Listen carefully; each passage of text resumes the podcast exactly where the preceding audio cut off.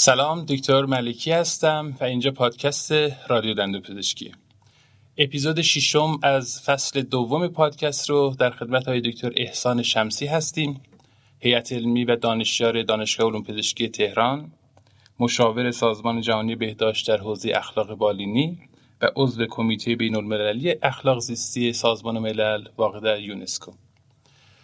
اخلاق و حوزه اخلاق پزشکی یکی از موضوعات مهم و چالش هایی هست که ما دندو پزشکا به شدت باهاش درگیریم و هر روز هم لازم هست که در این مورد آموزش بیشتری ببینیم در اون مورد صحبت بیشتری بکنیم.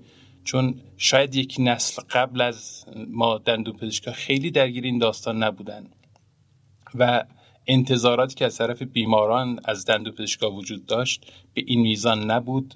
حساسیت جامعه در این حد نبود انتظارات اخلاقی خیلی پایین تر بود.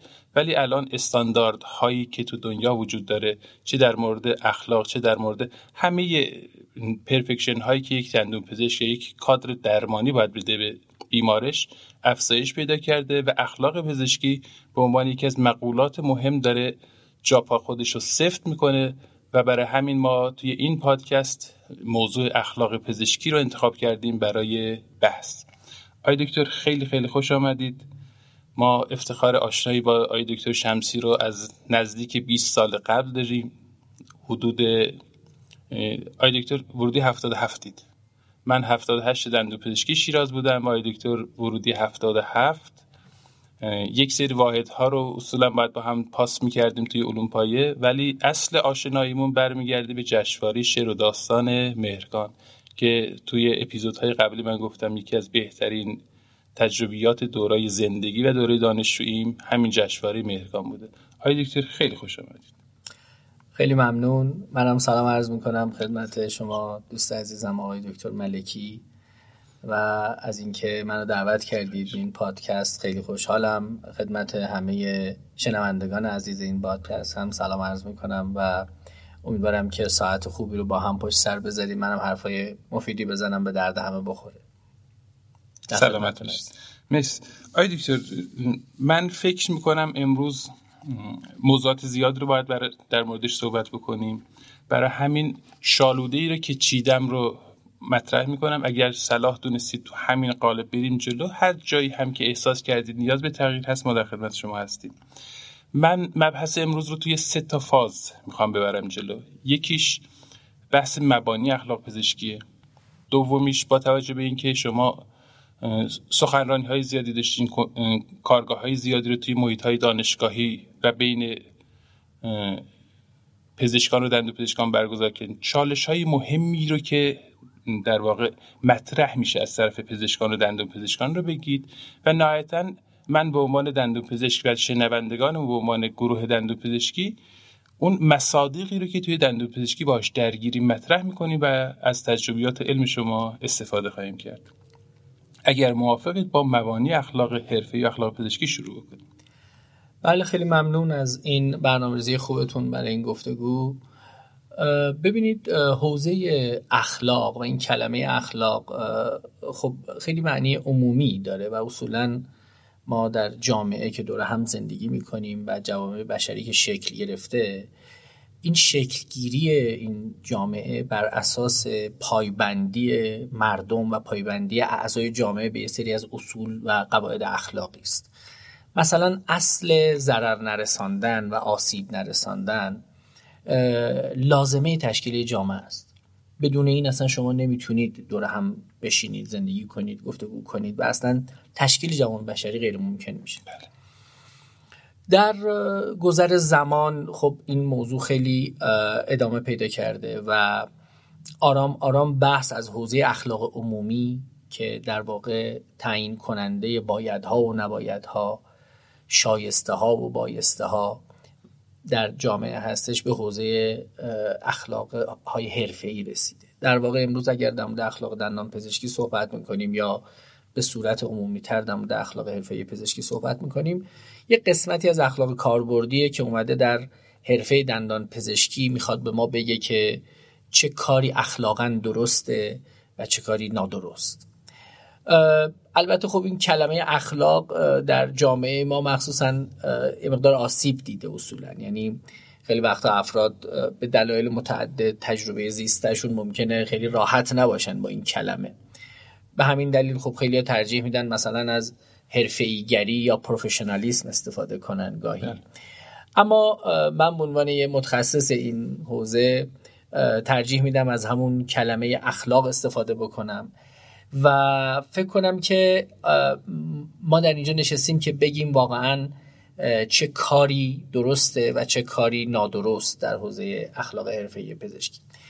نکته مهمی که وجود داره به هر حال در مورد خیلی از مسائل ما نمی‌تونیم خیلی هم مطلق صحبت بکنیم. یعنی بیشتر اون روال این که به اون نتیجه می‌رسیم اون مس...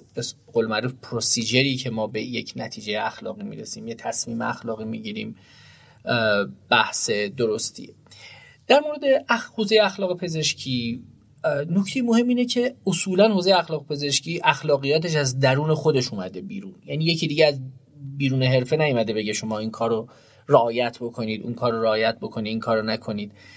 این برمیگرده به سابقه تاریخی خیلی طولانی که این اخلاقیات پزشکی داره که برمیگرده بیشتر به سوگندنامه بغراتی یا همون هیپوکراتیک اوت که به حال مادر اسناد حوزه اخلاق پزشکی در دنیاست و ما همواره بهش استناد می‌کنیم. اگرچه دیگه محتواش امروز خیلی شاید به درد ما نخوره اما حضور نمادینش و این مسئله در واقع سوگند پزشکی که حالا در حوزه جامعه پزشکی معروفه نمادی است از اون تعهد دائمی که جامعه پزشکی میدن برای اینکه علاوه بر اون اصل ضرر نرساندن که لازمه زندگی در یه جامعه هست بیان یه اصل دیگر هم به عنوان وظیفه خودشون بپذیرن و اون اصل سودرسانی است. این سابقه تاریخی خوب از حدود 2500 سال پیش میاد جلو و آروم آروم در واقع شکل و شمایل متفاوتی به خودش می‌گیره مخصوصا در نیمه دوم قرن بیستم بعد از جنگ جهانی دوم که موضوع اخلاق پزشکی با اون داستان هایی که در طول جنگ جهانی دوم پیش آمد خیلی برجسته شد خیلی بولد شد و آروم آروم به سمت تخصصی شدن رفت اختصاصی شدن رفت. حوزه مختلفی از اخلاق پزشکی امروز کدهای اختصاصی خودشون رو دارن در حوزه پزشکی و تخصص های مختلف پزشکی در حوزه دندان پزشکی در حوزه داروسازی فیزیوتراپی پرستاری مامایی و بقیه همکاران حرفه‌ای ما همه به این سمت رفتن که کدهای اخلاقی اختصاصی خودشون رو داشته باشن. چون حالا از مبانی فرمودید این گفتگو خیلی جای صحبت از مسائل خیلی جدی فلسفی در حوزه اخلاق رو نداره و جاش نیست و حوصله شما هم سر میره. اما من می‌تونم بگم اصولا دو سه تا اپروچ عمده ما در مورد بیان اخلاق داریم. یعنی ما در حوزه اخلاق پزشکی و اخلاق دندان پزشکی. حالا من نگاهم از اخلاق پزشکی کلا اخلاق حرفه‌ای جامعه پزشکی است. گاهی ما با روی کرده در واقع اصل محور حرکت می‌کنیم. میگیم یه سری اصولی داریم مثل ضرر نرساندن مثل سود رساندن مثل رعایت محرمانگی اطلاعات بیمار یا احترام به حریم خصوصی بیماران یا اصل رضایت آگاهانه احترام به خود مختاری بیماران. و از این قبیل نگاه ها و سعی می‌کنیم با این اصول بتونیم در مورد اخلاق گفتگو کنیم صحبت کنیم آموزش بدیم فیدبک بگیریم و همه اینها. یعنی در واقع این اصول ابزارهای فکر کردن ما به اخلاق هستند گاهی این اصول رو می‌ذاریم کنار میریم سراغ یه رویکرد حق محور. یک رایت بیست اپروچ که مفهومش اینه ما یه سری حقوق رو یه سری حق رو در حوزه اخلاق تعریف می‌کنیم برای مثلا گیرنده خدمت مثلا بیمار و میگیم بیمار این حقوق رو داره و اون وقت از ارائه کننده خدمت یعنی دندان پزشک می‌خوایم که این حقوق رو رعایت کنه و بهشون احترام بذاره. این یک بیان دیگری است از باز اخلاق حرفه‌ای. ما با بیان حق اینها رو بیان می‌کنیم حقوق رو در واقع میگیم و بعد بر اساس اون حقوق یه سری مسئولیت رو پیشنهاد می‌کنیم. اینجا لازمه حالا من آرومانو وارد بحث چالش ها میشم خیلی جداش نکنیم. ببینید ما وقتی از حق صحبت می‌کنیم این در زبان فارسی متاسفانه خیلی خوب ما یادآوری نمی‌کنه که مفهوم این کلمه چیه. چون ما حالا کلمه حقوق رو گاهی به معنی اون درآمد سالانه هم به کار می‌بریم علم حقوق هم به کار می‌بریم. و همه اینا به ما میگه که در واقع این کلمه اون قدرتی رو که مثلا در برخی زبانها داره وقتی ما از patient's rights یا حقوق بیمار اسم می‌بریم در زبان انگلیسی خب خیلی قویه.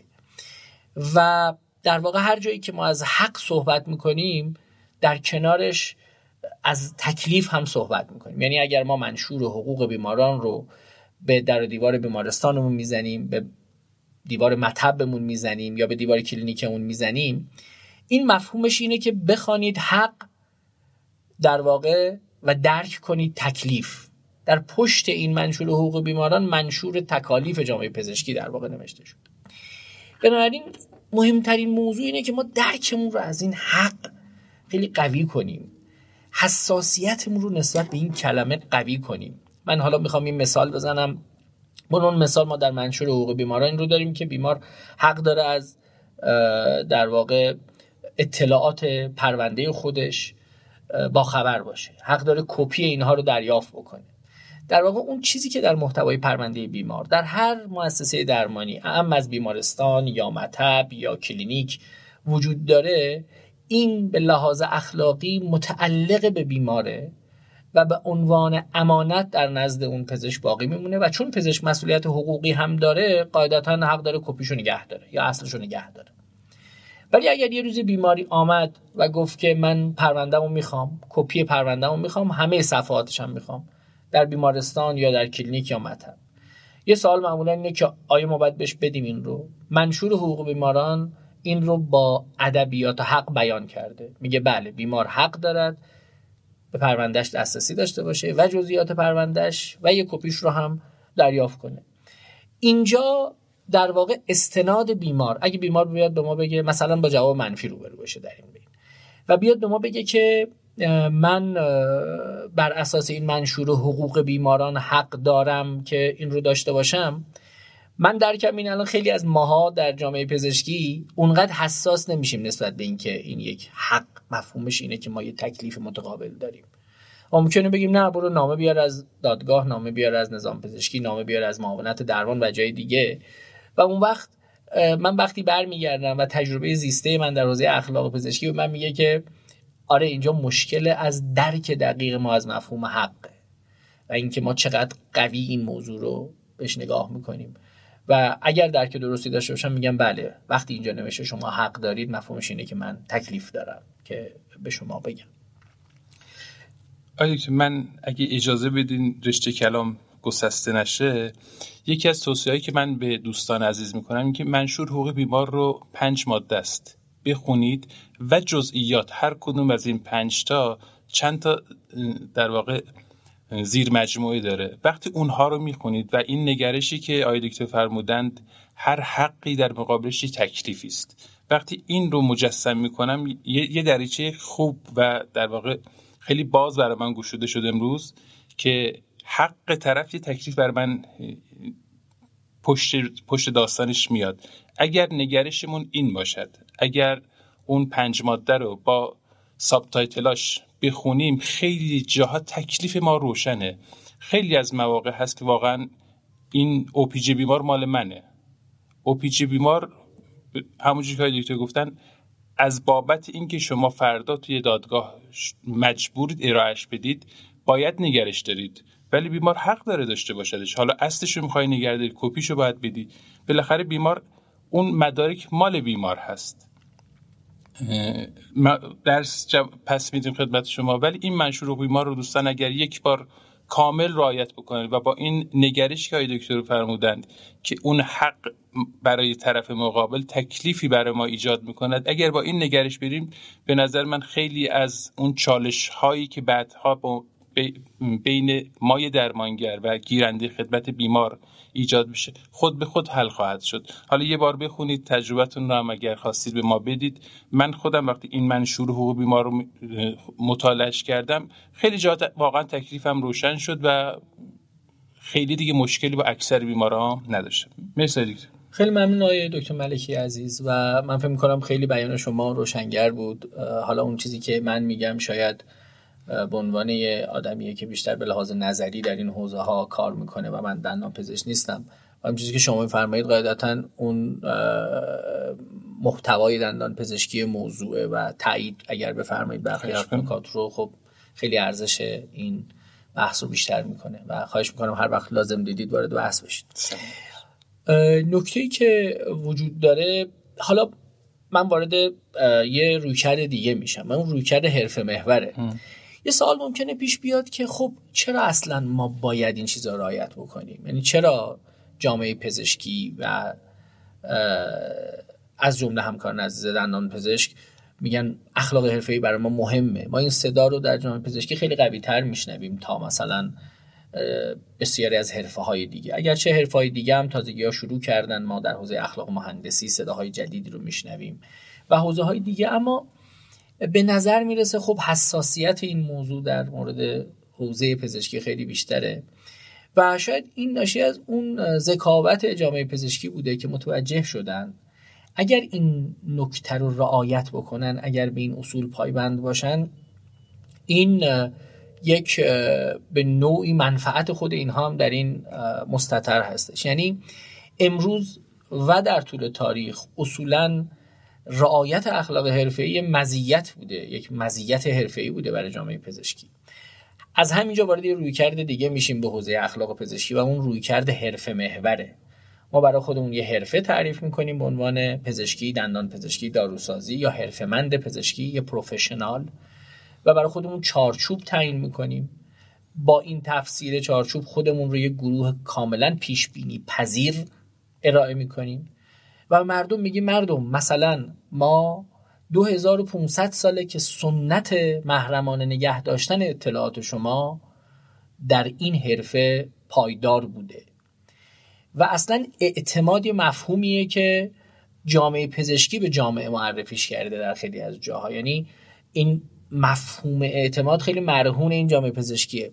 و مردم از این حیث میگن بله خب خیلی خوبه ما پس این جامعه ای که 2500 سال این شبیه داستانهای شاید رمان, رمان تاریخی میشه. 2500 سال یه جامعه حرفه‌ای بیان برخی از اصول رو در درون خودشون تقویت کنن و بهش توجه کنن.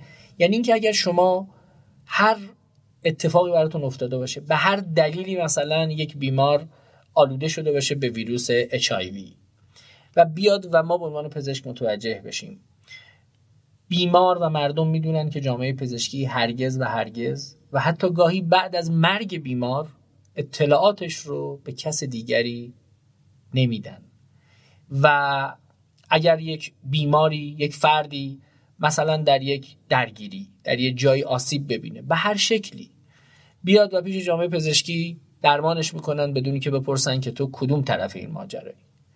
در جنگ حتی کار به اینجا می‌رسه. یکی, از بخش های مهم کنوانسیونل های بین المللی در حوزه جنگ از جمله کنوانسیون ژنو بیطرف بودن جامعه پزشکی نوترالیتی بیطرفی. اینکه ما به عنوان جامعه پزشکی حتی در جنگ اون جایی که توسط نیروهای خودی و کشور خودمون برده میشیم یا همراهی می‌کنیم اونها رو در خط مقدم برای اینکه زخمی ها رو مداوا بکنیم اگر سرباز خودی و سرباز دشمن رو بیارن دوتاشون زخمی پیش ما ما مکلفیم بیطرف برخورد بکنیم. و این یه ریشه تاریخی داره و اصولا حرفه‌ایگری ما از همینجا میاد.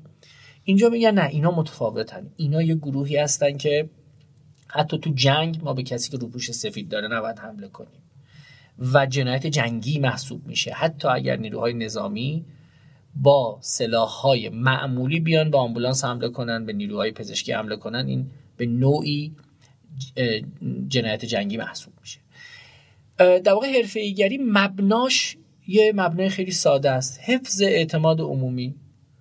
و به همین دلیله که ما مثلا در سازمان نظام پزشکی ایران که کودهای اخلاق حرفه‌ای رو در 1397 خوشبختانه شورای عالی نظام پزشکی تصویب کرد بعد از قریب 50 سال از اون الزامی که باید این کار انجام می‌دادیم 50 سال این رو زمین مونده بود. که بیایم ما بگیم چه چیزایی خلاف شؤون پزشکیه چه چیزایی خلاف در واقع شعن پزشکی است. در تعریف این در راهنمای اخلاق حرفه‌ای نظام پزشکی گفته میشه اون چیزی که اعتماد مردم رو به جامعه پزشکی مخدوش بکنه. این خلاف شأنه و قاعدتا حرفه به صورت درونزاد میاد با این برخورد می‌کنه و باید بکنه. و اگر برخورد نکنه دچار مشکلات جدی میشه. و یکی از مشکلات اینه که بعد از این مدتی مردم میگن این چه سازمان نظام پزشکی؟ این پزشکا یا دندان پزشکا اینا خودشون با مشکلات خودشون برخورد نمی‌کنن و در واقع خود نظام خود پالایشی ندارن و آرام آرام بیاعتمادی به همه اعضای حرفه تسری پیدا می‌کنه. و بعد از این مدتی حاکمیت و دولت میاد این مکانیسم خودپالایشی رو از جامعه پزشکی می‌گیره رو می‌گیره و تبدیلش می‌کنه به یک در واقع سازمان در واقع بدون اختیارات یا کاری که کاری نمی‌تونه بکنه. بنابراین رویکرد حرفی در رویکرد حرفه‌ای ما اخلاق حرفه‌ای نگاهمون به حفظ اعتماد عمومی به حرفه است. و این مقدمه بود که حالا کمی هم طولانی شد و به برخی مثال ها کشید و هم فکر می‌کنم آروم آروم می‌تونیم وارد چالش های عمده ای بشیم که امروز باش روبرو هستیم. مگر اینکه آقای دکتر ملکی برامون حرف دیگری داشته باشن یا بخوان من به اصر بیشتر در یه جایش باز کنم من که خیلی خوشم اومد ایشاله که دوستان هم ازش استقبال بکنن. آقای دکتر یکی از موضوعاتی که خیلی مطرح میشه بحث رابطه پزشک و بیماره.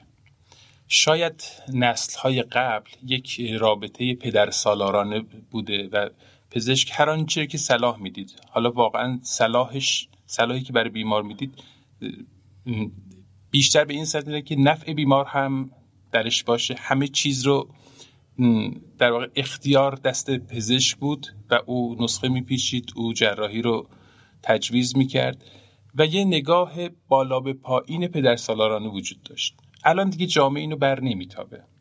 شاید اون اختلاف طبقاتی که قبلا وجود داشت و پزشک به عنوان آگاه کامل و بیمار به عنوان ناآگاه کامل بود این شکافه از بین رفته و خیلی خیلی کم شده و الان جامعه بیمار جامعه بیماران این نگاه بالا به پایین رو دیگه قبول نمی‌کنن و خب خود جامعه ما هم تا حدودی خودش رو تطبیق داده. من مطالعه که می‌کردم ما چهار تا رویکرد اصلی داشتیم. پدر سالارانه بود آگاهی دهنده بود تفسیری بود و مشارکتی. اگر صلاح بدین گریز کوتاهی به این بزنیم و دیگه وارد بحث چالش و بشیم خیلی ممنون. منم اگه می‌خواستم چالش ها رو بگم اولین نکته بود اولین نکته همین بود که شما به درستی اشاره فرمودید. ببینید نکته مهم درک شرایط اجتماعی. ما به لحاظ تاریخی نشانه هایی داریم دلایلی داریم که این موضوع در کشور دیگه خیلی خوب تجربه شده. یه تجربه شما بیان می‌کنم. البته در حوزه پزشکی است که در دهه 1970 یه تحقیق انجام شد در آمریکا توسط یه تیمی با سرپرستی آقای نوواک اینا اومدن از جراحای سرطان در آمریکا پرسیدن که چند درصد شما به... تا ببینن که چند درصد این افراد به در واقع بیمارانشون وقتی که جواب پاتولوژی رو دریافت می‌کنن و بیمار سرطان بدخیم داره چند درصد به اینا جواب میدن. و حقیقت رو میگن که تو سرطان داری. تروس تلینگ به اصطلاح. و در 1970 عدد 10 درصد بود. 90 درصد جراحان سرطان به بیماراشون حقیقت رو در مورد نوع بیماری و پیشاگهی بیماری نمی‌گفتن. و فقط 10 درصد حقیقت رو به خود بیمار می‌گفتن همین تحقیق 16 سال بعد در دهه 1980 تکرار شد. همون تحقیق و با همون جمعیت هدف. و این بار جالبه که 90 درصد جراحان سرطان در آمریکا بیماراشون رو می‌گفتن که اگر شما مثلا یک سرطان بدخیم معده دارید یا سرطان کبد بدخیم دارید. و این تغییر در طی 16 سال وقتی نگاه می‌کنیم به دوره تاریخی که این تغییر درش اتفاق افتاده یه دوره مهمیه در تاریخ آمریکا به نام دوره جنبش حقوق مدنی و جنبش حقوق آفریقایی تبارهای آمریکایی. و به هر حال هر جامعه ای از این دوره ها داره. این دوره ای که به قول شما آگاهی های عمومی چه از حیث سواد عمومی چه از حیث سواد سلامتی یا هلس لیترسی به شدت افزایش پیدا می‌کنه.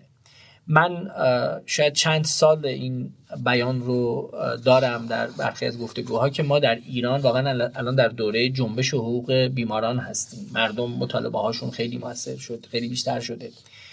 و بزرگترین چالش امروز ما واقعا اینه که جامعه پزشکی گاهی با این تغییرات نمی‌تونه خودش رو تطبیق بده. یعنی نکته ای که شما فرمودید انتظارات جامعه و آگاهی هاشون اینا اون چیزی که ما در دانشکده دندان پزشکی دانشکده پزشکی به دانشجوهامون یاد میدیم و دانشجوها آموزش می‌گیرن ناشی از یک بیمار مفروضی در ذهن اساتیدشونه و این سینه به سینه منتقل میشه. در حالی که اون بیمار مفروض واقعا امروز عوض شده اون دیفالت پیشنت عوض شده و اگه ما خودمون رو با این تغییرات تطبیق ندیم و با عمق تغییرات تطبیق ندیم تغییرات واقعا خیلی عمیقن.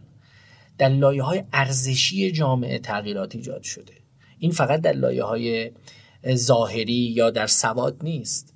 این تغییرات اجتماعی عمقش خیلی زیاده. جامعه پزشکی باید اینا رو خیلی خوب درک کنه و هضم کنه دایجست کنه به این مفهوم که در عمل خودش به اینها پایبند بشه من فکر می‌کنم نکته ای که فرمودید خیلی نکته کلیدیه. بنابراین امروز دیگه رابطه پزشک و بیمار تصمیم گیری برای یک درمان اگر من میرم پیش دندان پزشکم و ارزم به حضور شما خودم رو در اختیار ایشون قرار میدم که کار درمانیشون رو بکنن. انتظارم واقعا اینه که از جزئیات این مسئله باخبر باشم. این انسان امروزه. فرقی نمی‌کنه واقعا در کدوم کشورم باشن یه پدیده جهانیه. و من انتظار دارم اولا پلن درمانی رو خیلی بر من خوب توضیح بده. من بتونم در تصمیم مشارکت بکنم. این در واقع دیگه نه پدر سالارانه است نه بیمار سالارانه است نه بیمار محوره بلکه در واقع یک تصمیم گیری مشارکتیه.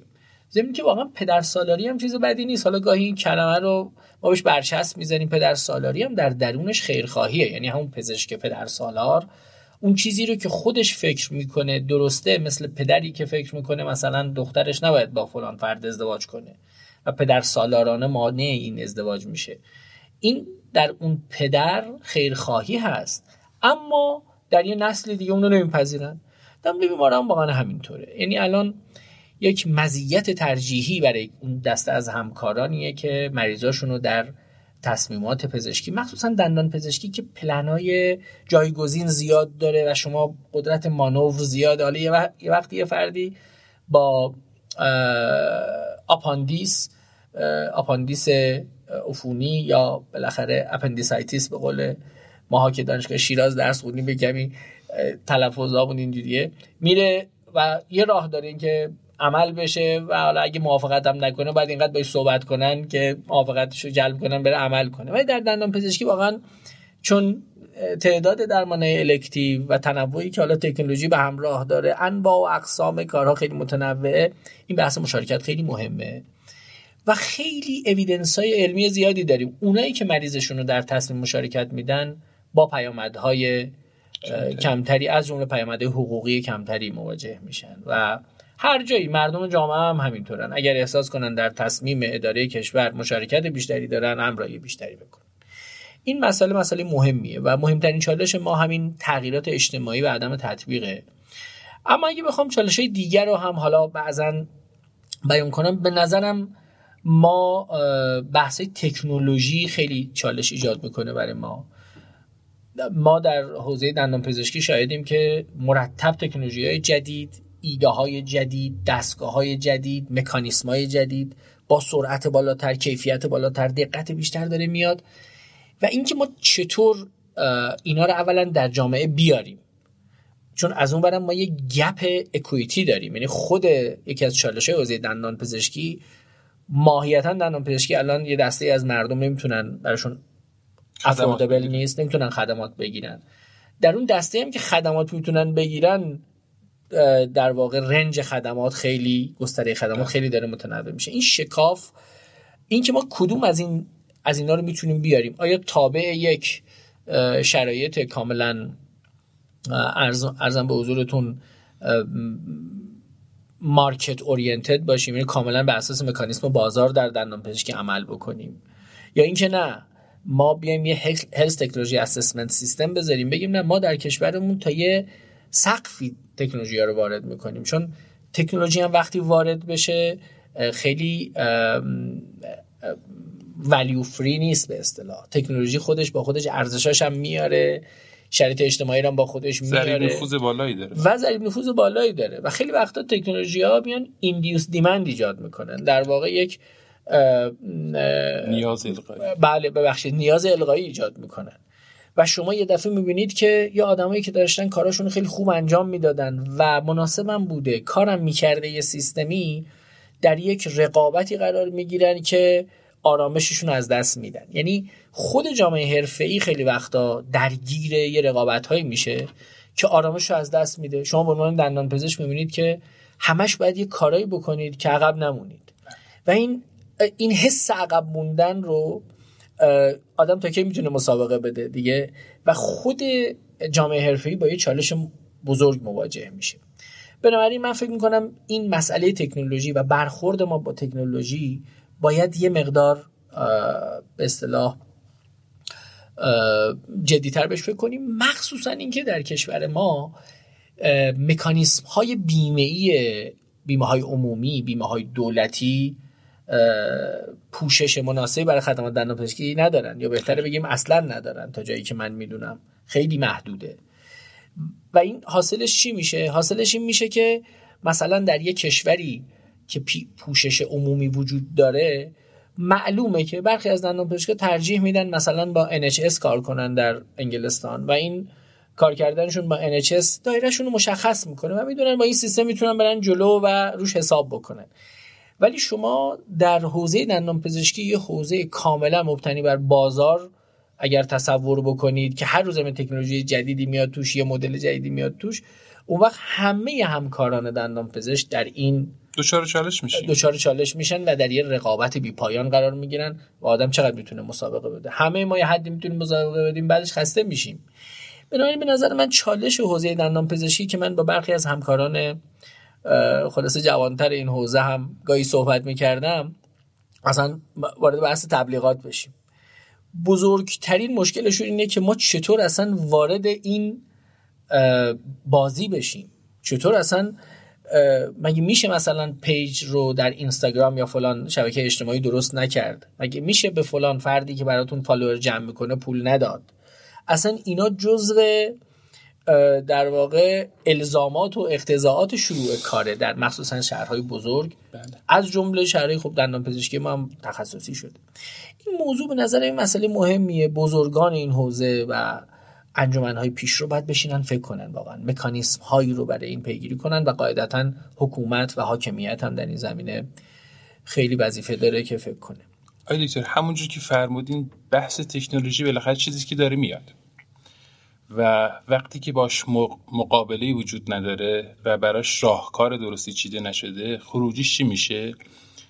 درصد بالایی از جامعه ایران همینجوری هم دسترسی به خدمات پزشکی ندارن. وقتی اینها رو می‌ذاریم کنار بگیم سی چهل درصد دسترسی دارند الان دیگه تکنولوژی گرون داره میاد و همه دندون پزشکایی که می‌خوان پول خوبی در بیارن تمرکزشون رو اون 5 درصد بالای جامعه می‌زنن رو 10 درصد بالای جامعه می‌زنن شاید مثلا سالهای قبل سی چهل درصد مردم نمی‌تونستن خدمات معمولی بگیرن. الان با این حجومی که به سمت تکنولوژی اومده این دایره روز به روز داره میشه و رقابت برای اینکه به اون گروه هدف خدمات داده بشه داره توی جامعه دندوپزشکی بیشتر میشه و این یعنی که جمعیت بیشتری از خدمات معمول دندوپزشکی دارن محروم میشن. آقای دکتر شما داشتید راجع به تبلیغات صحبت می‌کردید. ما توی دانشگاه ها معمولا مهارت ها رو من خودم به سه دسته تقسیم بندی کردم. حالا خب پشتش تقسیم بندی شخص من نیست یه تغییراتی درش دادم. یکی به عنوان مهارت های سخته و یکی به عنوان مهارت های نرم مهارت سخت همون چیزی که تو دانشگاه ما یاد میدن. چطوری تراش رو کش بدیم چطوری دیاستم ببندیم چطوری ترمیم خوب انجام بدیم. دانشگاه خودش رو تقریبا محدود کرده به همین. مهارت های نرم رو من به دو گروه تقسیم بندی کردم. یکی مهارت کسب کاریه. شما باید بلد بشی کجا مطب بزنی که مطبت بگیره. چطوری بیمار جذب کنی و مهارت نرم یا همون ارتباطی و رفتاری با بیماره. دانشگاه خیلی وارد این دوتا حوزه نشده. یعنی مهارت های رفتاری رو و مهارت کسب و کاری رو آموزش نمیده. من دندون پزشک جوان وارد یه کارزاری میشم یه رقابتی میشم که اصلا منصفانه نیست. نسل قبل من هم لایه های مختلف بیمار رو داره هم به کانون های قدرت وصله. خیلی راحت اگه قرار باشه بیمه با کسی قرار دنده پزشک قرار داد ببند اول میره پیش دنده پزشک قدیمی. اگر او جواب رد به سینش زد شاید بیاد پیش دنده پزشکی جوان. و یک رقابت در واقع غیر منصفانه است. و نهایتا رو میاریم به سمت تبلیغات و بحث بازاریابی پیش میاد و این داستان ها یه سوال که بعضی وقتا من تو جامعه دندون پزشکی دیدم. آیا دندون پزشکی صرفا profession هست یا جنبه business ی دارد؟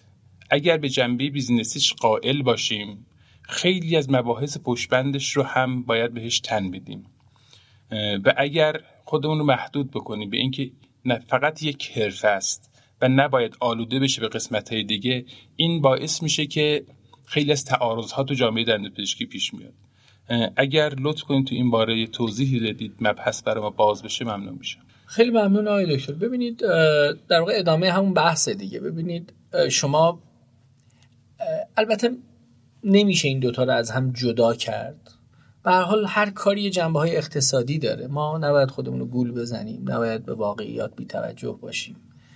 و باید تلاش کنیم که این دوتا وجه کار رو با هم آشتی بدیم. الان خیلی از حرفه های دیگه شما الان در business ethics برید نگاه کنید ببینید چقدر بحث های خیلی مهمیه. شرکت های دارویی مگر اینا شرکت های کاملا پرافیت بیست هستن شرکت های تجاری هستن دارو هم تولید اصول اخلاقی خودشون هم دارن ولی اصول اخلاقیشون هم دارن. یعنی به نظر من این گفته که چون پزشکی و دندان پزشکی رشته های به هر حال خاصی هستن. فارغ از مسائل اقتصادی یعنی این دقیق نیست. یعنی شما این زمانی میشه اینو گفت که یه سیستم social داشته باشید که ارائه خدمت بر اساس بیمه های عمومی در اونجا صورت بگیره. این دولت ها بیان دایره ارائه خدمتشون رو. چرا الان مثلا واکسیناسیون کاری که بهورزای عزیز ما توی مثلا مرکز بهداشتی در روستا انجام میدن بحث business توش مطرح نیست. چون اینا دولت کلا کاور می‌کنه. همه خدمات رو میده. چرا کسی نمیاد بره تو مثلا واکسن فلج اطفال بفروشه توی داروخونهش دولت اون رایگان میده. در غیر این صورت عملا پای این مسائل باز میشه. به نظر می‌رسه ما در حوزه دندان پزشکی وقتی که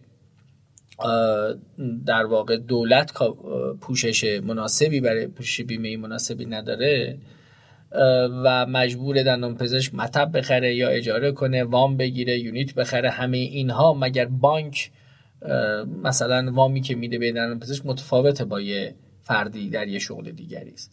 اینا تابع قانون تجارته. تابع عرضه و تقاضاست. این یه واقعیتیه که البته گفتنش برای من سخته. من به عنوان یه اتیسیز در اینه که این خدمات پایه خدمات مبنایی اینا توسط دولت ارائه بشه تا یه حد قابل قبولیش. یعنی ما یه چف قابل قبولی از خدمات پزشکیمون باید توسط دولت ارائه بشه. حالا بیش از اون رو با تکنولوژی بالا رو نوع خاص رو کسی خاص خودش بده بذاره اون تابع قواعد بازار میشه. در همه دنیا هم همینطوره. جاهایی که می‌تونن نظام سلامتشون اداره کنن. مشکل اصلی در ایران اینه که خدمات دندان پزشکی اصلا از این چتر آمده بیرون. و به نظرم یه وظیفه اخلاقی خود جامعه دندان پزشکی اینه که برن ادوکیسی بکنن حمایت طلبی بکنن. یعنی اینکه ما واقعا بیایم بشینیم ببینیم که چقدر این تصمیم درسته و رو سلامت عمومی ما واقعا در اون اولویت بندی دندان پزشکی کجا قرار می‌گیره؟ اینقدر عقبه یا نه؟ می‌تونه جلوتر باشه و الان به ناحق عقبه؟ اینا چیزاییه که به نظر مثلا به نظر می‌رسه در اقتصاد دندان پزشکی باید مورد توجه قرار بگیره و انجمنهای مربوطه باید بیان به این موضوع کمک بکنن. من در واقع پاسخم به فرمایش آقای دکتر ملکی در واقع اینجا اینه که ما نمی‌تونیم منکر حساب کتاب اقتصادی بشیم تا زمانی که خودمون هزینهش رو ندیم. تا اون زمان در واقع لازمه که بالاخره دندان پزشک حساب کتاباش هم بکنه. اما در مورد تکنولوژی های دکتر من مخالف تکنولوژی نیستم. این تکنولوژی جدید وقتی میان بعد از این مدتی درونی میشن در داخل کشور توسعه پیدا می‌کنن ارزان میشن برای تعداد بیشتری. ولی این مکانیسم ورود تکنولوژی اینکه ما چطور تکنولوژی رو بیاریم چقدر توسعه بدیم چقدر انرژی اعضای حرفه بره به اون سمت و به چه سمتی خیلی مهمه. نکته بله. که شما اشاره فرمودید ما در چه در دندان پزشکی چه در پزشکی بحث زیبایی مثلا. زیبایی خیلی مهمه. جامعه هم تغییر کرده و براش مهمتر شده. اینم یه عنصری است. و برای خیلی مهمه این موضوع. اما اینکه چقدر نیروی متخصصین رو تربیت می‌کنیم باید بره اون کارو بکنه این با چیزای دیگه باید تنظیم بشه. یعنی باید یه تنظیمگری از بالا به پایینی برای این موضوع وجود داشته باشه. وظیفه این با متولی سلامت کشور با وزارت بهداشت و سازمان های حرفه‌ای راست شو بخواید من کمترین بار رو بر اعضای حرفه می‌بینم. یعنی من به عنوان یک عضو حرفه پزشکی یا دندان پزشکی یه آزادی هایی دارم که انتخاب کنم چه کاری رو می‌خوام انجام بدم چه نوع خدماتی می‌خوام ارائه کنم کجا در چارچوب قانون. اگر قانون منو من نکرده باشه هیچ کسی نمی‌تونه بیاد منو سرزنش کنه بگه تو چرا بیشتر زیبایی کار می‌کنی؟ این حالا اگر یکی بگه نه من خودم فرض بفرمایید درصدی از وقتمو می‌ذارم برای زیبایی درصدش هم می‌ذارم برای کارهای درمانی یا برای گروه های خاص اون دیگه یک فردیه که خودش تصمیم خوب گرفته و ما هم می‌تونیم تصمیمش رو تشویق کنیم و بگیم خیلی کار خوبیه. ولی واقعا نمی‌تونیم اون فردی که این کار نمی‌کنه رو سرزنش کنیم. این تنظیمگریه که بعد اتفاق بیفته. این حاکمیت بعد. بله متولی سلامت کشور به اساس قانون وزارت بهداشته و کمک کارهایی داره ابزارهایی داره مثل سازمان بیمه و اینها. خلاصه این که این یکیش هم این تعرفه هاست یعنی شما ما الان در رشته پزشکی هم همینو داریم. دست رو درمون ندارید واقعیت همینه. ببین شما مثلا در الان من عجیب شنیدم اخیرا که تعرفه یه عمل آپاندیس زیر دیویس هزار تومنه در یک بیمارستان دولتی برای پزشک. حالا ممکنه با یه تأخیری هم بهش پرداخت بکنن قطعا در دندان پزشکی هم همینه. شما وقتی تعرفه های کار زیبایی رو خارج از اصلا تعرفه گذاری قرار می‌دید. نظام مالیاتی هم در بالا سر این حوزه وجود نداره که تنظیم کنه. دقت بفرمایید که در خیلی از کشورها درسته برای کارایی که دولت کاور نمی‌کنه پوشش نمیده تعرفه گذاری هم نمیشه. ولی یه نظام مالیاتی بالادستی وجود داره که یه تنظیم تنظیمگره. تنظیمگره. در عدم وجود اینا وقت شما رها کنید خب معلومه. شما مسئولیت رو نگاه بکنید. یعنی من می‌خوام از این چالش تعرفه برم سراغ یه مسئله دیگه و اون بحث پزشکی تدافعی. ما این موضوعی داریم پزشکی مدافع دفاعگر پزشکی defensive یا دندان پزشکی defensive. یعنی یه مسئلهمون اینه که میریم برای اینکه احساس امنیت اقتصادی نمی کنیم میریم سراغ کارهایی که دردسر کمتری داره. بله. جراحی نمی کنیم برای اینکه ممکنه دردسرش بیشتر باشه. و چون احساس امنیت حقوقی گاهی نمی کنیم میریم سراغ defensive medicine. یعنی ممکنه ما با یه تصویر برداری با یه عکس بتونیم یه کاری مریضی رو انجام بدیم. ولی نکنه شکایت بشه از ما. نکنه ما رو بخوان بگن چرا چهار تا عکس نگرفتی. خود مستندسازی اون افزایش. مستندسازی ها رو افزایش میدیم و این هزینه بیمار افزایش میده. هزینه نظام سلامت افزایش میده. استهلاک دستگاه ها رو می‌بره بالا. و یه دفعه می‌بینیم که ما بی جهت برای مریض آنتیبیوتیک تجویز کردیم. بی جهت چندین تصویر برداری گاهی گرون به مریض تحمیل کردیم برای یه کاری که چند سال قبل با یه عکس ساده انجام می شده این یا کارهای دیگه حالا در حوزه دندان پزشکی ممکنه محدودتر باشه مصادیق defensive medicine ولی باز وجود داره. بنابراین این هم یه چالش مهم دیگه است. یه چالش دیگه هم است که جامعه پزشکی ما ترسیده. اصلی ترسیده؟ از شکایت. و این می‌بره یه جامعه رو تو بلاک دفاعی و این لاک دفاعی دودش تو چشمه که میره تو چشم بیمار میره. مخصوصا در دندان پزشکی که همه هزینه ها رو خود بیمار میده. حالا توی پزشکی برخی از هزینه ها خب دولت حضورش خیلی پررنگه. اونجا هزینه های دولت رو می‌بره بالا. اونجا هم اتفاق بدیه. تهش از جیب مردمه. خلاصه اینکه به هر حال مسئله اقتصاد سلامت خیلی مربوط با بحث اخلاق حرفه است یعنی الان چالش ها رو وقتی ما نگاه می‌کنیم می‌بینیم که چالش اصلی در نظام تامین مالی سلامت نظام های پرداخت و همین بیمه ها الگوی ارتباط پزشک و بیمار.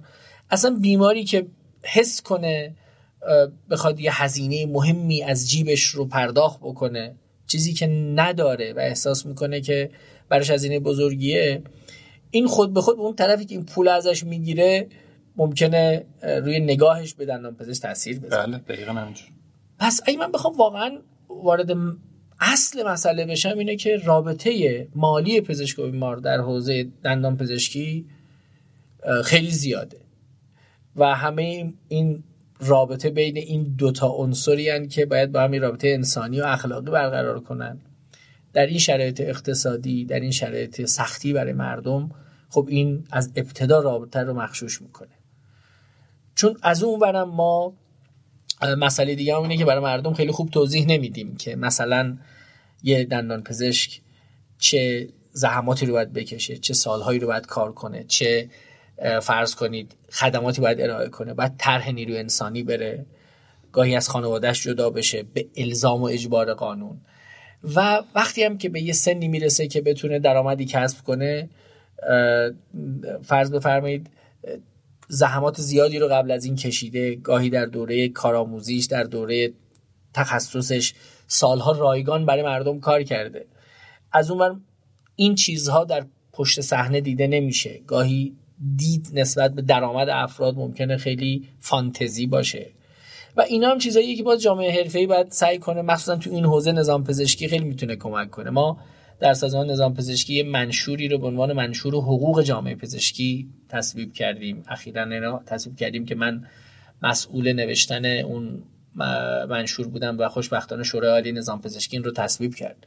یکی از ابعادش اینه که نظام پزشکی باید واقعیات جامعه پزشکی رو به مردم بگه و مردم ضمن اینکه واقعا در کشور ما خب این حداقل این وجود داره. خب جامعه دندان پزشکی هم از همین مردمن یا قشر خاصی نیستن. افراد اگر تلاش کنن می‌تونن در این پوزیشن قرار بگیرن. بنابراین اگر درآمد بالاتری هم دارن این درآمد قابل توجیه اینا باید مردم رو توجیه کرد.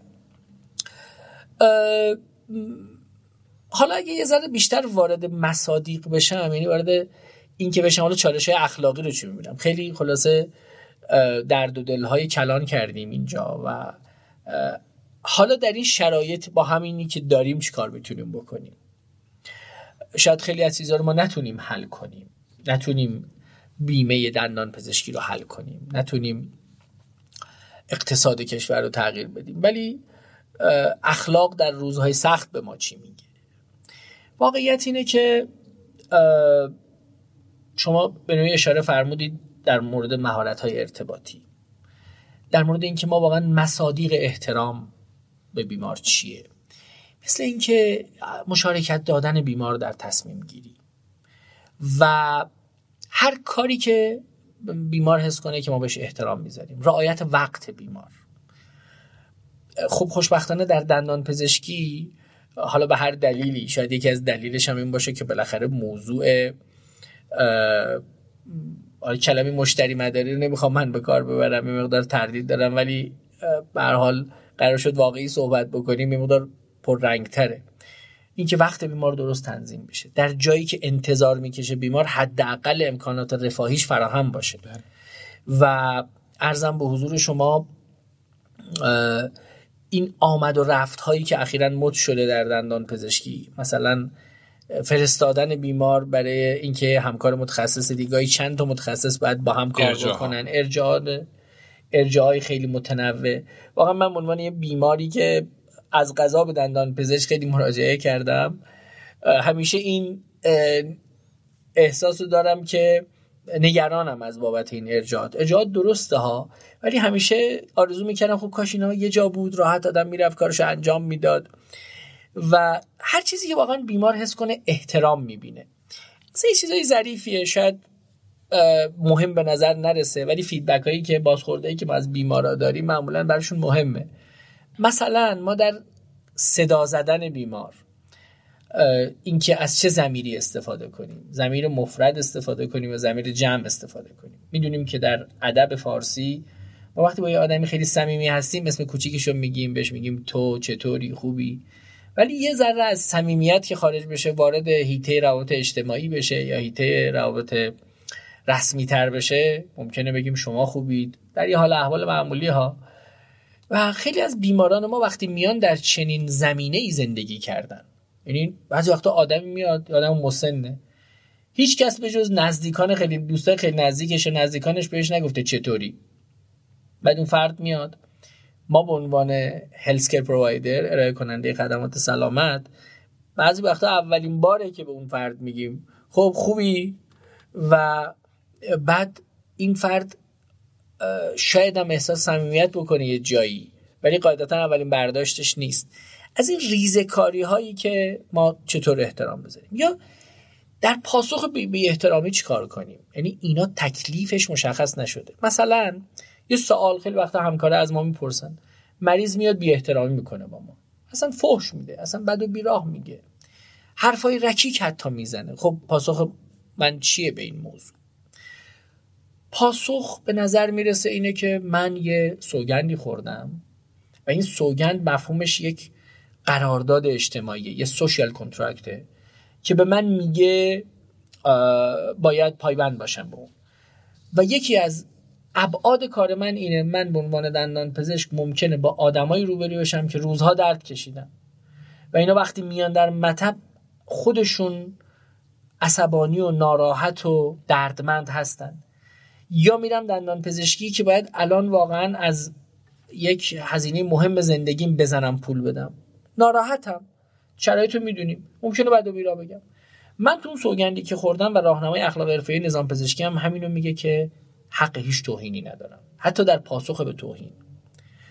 من حق هیچ واکنشی بجز دفاع مشروع ندارم. دفاع مشروع یعنی که مثلا من حمله کنه من از خودم دفاع کنم. و در این حد. این الزامات اخلاقی یکی از مشکلات اینه که در حوزه دندان پزشکی اینا خیلی خوب specify نشدن. یعنی اختصاصی نشدن. مثلا ما در مورد رضایت آگاهانه در پزشکی بحث بکنیم. میگیم که رضایت آگاهانه یعنی شما اطلاعات کافی به بیمارتون بدید و که بیمار رو توانمند کنید که این تصمیم بگیره. در مورد مثلا فرض بفرمایید نوع عمل جراحیش. در دندان پزشکی شما ممکنه تکنولوژی های مختلفی برای ساختن در واقع پروتز داشته باشید. و خب تا کجا ما باید به این اطلاعات بدیم؟ چقدر این اطلاعات لازمه؟ آیا مثلا اینکه ما در مورد جرم گرفتن یه پروتز یک اطلاعاتی داریم؟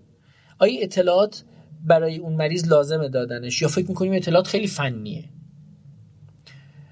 این رو به نظر می‌رسه انجمنهای تخصصی بیان و وارد این فاز بشن. یعنی اینکه بیان بگن که مثلا بله شما اگر خواستید فلان پروتز رو بذارید این ابعادش به نظر ما برای بیمار لازم دونستنه. شما واقعا خیلی وقتا بیمارای ما متنوع ما ممکنه نتونیم به راحتی تشخیص بدیم. یا در مورد محرمانگی اطلاعات. واقعا اگر یه فردی فرض بفرمایید اطلاعاتی نزد ما داشته باشه. کسی دیگه ای مراجعه کنه پروندهشو بخواد با می‌تونیم بهش بدیم یا نه؟ در موردش اطلاعات بگیره می‌تونیم. آیا برای انجام یه سری اقدامات در روی یک خانم به رضایت همسرش مثلا برای جراحی فک و صورت نیاز داریم اینا چیزاییه که بالاخره مثلا در مورد رضایت همسر راهنمای اخلاق نظام پزشکی پاسخش اینه که نه ما نیاز به رضایت همسر کسی نداریم نه مرد نه زن. و اگر فرد هم الزامی به گرفتن اجازه داره خودش باید بره اجازه رو بگیره. اینا چیزاییه که باید انشالله بیشتر تبیین بشه وارد مصادیق خیلی خاص بشیم و به نظر می‌رسه که مثلا وقتی شما به کودهای اخلاقی انجمن دندان پزشکی خوب دنیا نگاه می‌کنید خیلی خوب وارد مصادیق جزئی شدن. ما در ایران کودهایی هم که در زمین دندان پزشکی داریم هنوز خیلی خوب وارد مصادیق نشدن. جوری که بتونیم مثلا بگیم بله یک کد دندان کد اخلاق دندان پزشکی درسته در عمومیات با یک کد اخلاق پزشکی اشتراکاتی داره اشتراک مفهومی زیادی داره. ولی در مصادیق باید خیلی اختصاصی تر بشه آره ما باید با زبان فنی هم اخلاق رو هم باید با زبان خیلی فنی بیان کرد با همکاران که شکل نصیحت و توصیه پیدا نکنه. خب آقای دکتر خیلی ممنون. من استفاده کردم. اگر اجازه بدید من چند تا سوال سعی کردم مستاقی هم به داستان بپردازیم. چرا سوالاتون خیلی سخت نباشه نه اختیار دارید ارز کنم خدمتتون یکی از مهمترین سوالاتی که تو این زمینه وجود داره بحث کار تیمیه. دندون پزشکی هم یه رشته تخصصی شده متخصصای مختلفی وجود داره بحث ارجاع زیاد وجود داره. من بعضی کدها رو میدم شما اگه هر قد که لازم هست در موردش توضیح بدید. من متخصص اندو هم درمان ریشه. تو مطبی نشستم و دندون پزشک عمومی داره بابت اون درمان تخصص بیمار رو ارجاع میده به من. من دو تا کار می‌تونم بکنم. یکی این که وقتی درمان ریشه این بیمار تموم شد بفرستم پیش کسی که از نظر من حرفه‌ایه برای بازسازی تاج. و روش دومی که برگردونم به سمت همون دندوپزشکی به من ارجاع داده. چالش کجاست؟ زمانی که من از کیفیت کار دندوپزشکی ارجاع دهنده خیالم راحته با خیال راحت بش بیمار برمیگردنم. ولی چالش کجاست؟ اونجایی که می‌دونم اونی که بیمار رو فرستاده برای اینکه من درمان ریشه برش انجام بدم از پس ادامه کار بر نمیاد. حالا من به عنوان دندوپزشک متخصص اندو اگر برگردونم می‌دونم در حق بیمارم کم لطفی کردم. اگر بر نگردونم از این چرخی ارجاع هست خواهم شد. اینها با در واقع یه چالشی وجود داره. فکر می‌کنید در واقع فکر می‌کنید که توصیه شما از نظر اخلاقی تو این زمینه چی؟ بله این خیلی موضوع ریشه داریه. من همین امروز با دانشجوام کلاسی داشتم در مورد سوگنامه بغرات یا سوگنامه بغراتی اگر دقیقتر بخوام بگم. در اون سوگندنامه یه دو تا فضیلت محوری گفته. یکیش فضیلت پیوریتیه یعنی خلوص. اگه من اینو بخوام امروز در این گفتگو یه مصداقی برای خلوص بگم. خلوص یعنی اینکه ملاک اصلی من برای هر کاری نفع بیمارمه. اینو باید بذاریم ملاک. و نه هیچ چیز دیگه و هیچ منفعت دیگری نباید حاکم بشه. این منفعت دیگه ممکنه راضی کردن یه همکار دندان پزشکی باشه که به من مریض ارجاع میده. یا خدایی نکرده گاهی fee splitting باشه. مثلا من در ازای ارجاع پول بگیرم. که این خب بحث دیگری است. خب می‌تونیم در صحبت کنیم اگر شما خواستید. اما واقعیت اینه که ملاک ملاک کاملا مشخصی است اینکه اگر واقعا فردی توانمندی نداره من نمی‌تونم بهش ارجاع بدم. و ملاک در واقع منفعت بیماره و به نظرم پاسخ به این سوال شما خیلی سخت نبود. و من می‌تونم بگم که قطعا من پاسخم به این کیس اینه که من باید بر اساس منفعت بیمار بیمار رو ارجاع بدم. آی دکتر وقتی توی مطب شخصی نشستیم این سوال خیلی راحت به نظر می‌رسه. بله من دور بعضی از همکاران کیفیت کار پایین دارن خط می‌کشم و اصلا نمی‌خوام بیمار به من ارجاع بدن. ولی وقتی وارد یک کلینیک میشی که شما قرار هست فقط یک کار تخصصی انجام بدید و بقیه پروسه دیگه اصلا دست شما نیست. شما ارجاع دهنده نیستی یا برگشت دهنده ارجاع نیستی و می‌بینی که کیفیت کار تو اون کلینیک حتی قسمت پرسیدش میلنگه. و اونجا چی؟ ببینید تصمیمایی که ما برای زندگیمون می‌گیریم. ما خیلی وقتا با ناراستی ها و مشکلات روبرو میشیم و بالاخره هر کاری هزینه داره کار خوب هزینه داره. پیدا کردن یک محیط امن اخلاقی همونجوری که برای زندگی روزمره ما برای اینکه دوستایی پیدا کنیم که باهاشون زندگی خوبی رو طی کنیم و باشون راحت باشیم خوش باشیم بهشون اعتماد کنیم راحت باشیم خب انرژی می‌ذاریم براش. در مورد کارم همینه. من خب بالاخره اگر واقعا هزینه کار کردن در یه محیطی اینه که ما بیمارمون رو دوچار چالش بکنیم حتی المقدور بعد از اگه می‌تونیم اجتناب بکنیم. اگه نمی‌تونیم اجتناب کنیم شاید یه راهش این باشه که به نوعی با بیمار در میون بگذاریم که به هر حال من مسئولیتی در قبال بقیه پروسه ندارم. من کارم اینه و این کار رو با تمام با بهترین کیفیت برای شما انجام میدم. ته ماجرا وقتی پیامدگرایانه و موضوع نگاه می‌کنیم می‌بینیم که اگر واقعا آدم آدما سعی کنن به این پایبند باشن آروم آروم آدمایی که خیلی حرفه‌ای و درست کار می‌کنن همدیگر رو پیدا می‌کنن و اونورم ممکنه همدیگر رو پیدا بکنن و این سر و ناسره خودشو نشون میده. و شاید بدترین حالت این باشه که سر و ناسره قابل تشخیص نباشه و قاطی باشه و قاعدتا اجتناب از این نوع همکاری ها به نظر می‌رسه اولویت باشه. اگرچه که من سعی می‌کنم هیچ وقت مطلق در مورد اینجور سوالا پاسخ ندم. چون گاهی ممکنه شرایطی حاکم باشه که یک فرد فرض کنید یه متخصص تک باشه در یه محیطی که ترک کار ممکنه مردم رو از همون کار بله. مثبت هم محروم کنه. یعنی حتی المقدور اجتنابه ولی گاهی شما می‌بینید در همون سیستم معیوب باید وایسی کار کنی و تلاش کنی حداقل تاثیر مثبت بذاری. یعنی اینم هست. ببینید دکتر ملکی مشکل می‌دونید کی به نظر من خیلی بیشتر خودشون نشون میده. این حالا گاهی هست مسائلی که حالا من توی کلینیک کار می‌کنم. مشکل وقتی منفعت ثانویه میاد وسط. بله مشکل وقتیه که من از یه نفر پول می‌گیرم در ازای ارجاع. یکی از بحرانهای جامعه پزشکی ایران اعم از پزشکی و دندان پزشکی همه و داروسازی مسئله fee splitting و مسئله سهم‌خواری در پزشکی ماست. واقعا در هیچ کشور پیشرفته ای که به هر حال ارائه خدمات خوبی مردمشون دارن. من از سومالی حرف نمی‌زنم. از کشورهایی حرف می‌زنم که وقتی واردشون میشیم حس می‌کنیم نظم و سیاقی داره و آرامشی در زندگی مردم حکم فرماست. در هیچ جا تحمل نمیشه این fee splitting و یه جرم بسیار جدی حرفه‌ای. حالا جرم بلا یه کلمه حقوقی یه تخلف خیلی جدی حرفه‌ایه. اصلا واقعا تصور سخت یه فردی بره حالا این فقط در مورد همکاران هم نیست در مورد شرکت هاست. شرکت های تجهیزات پزشکی شرکت های دارویی بله. مصرفی.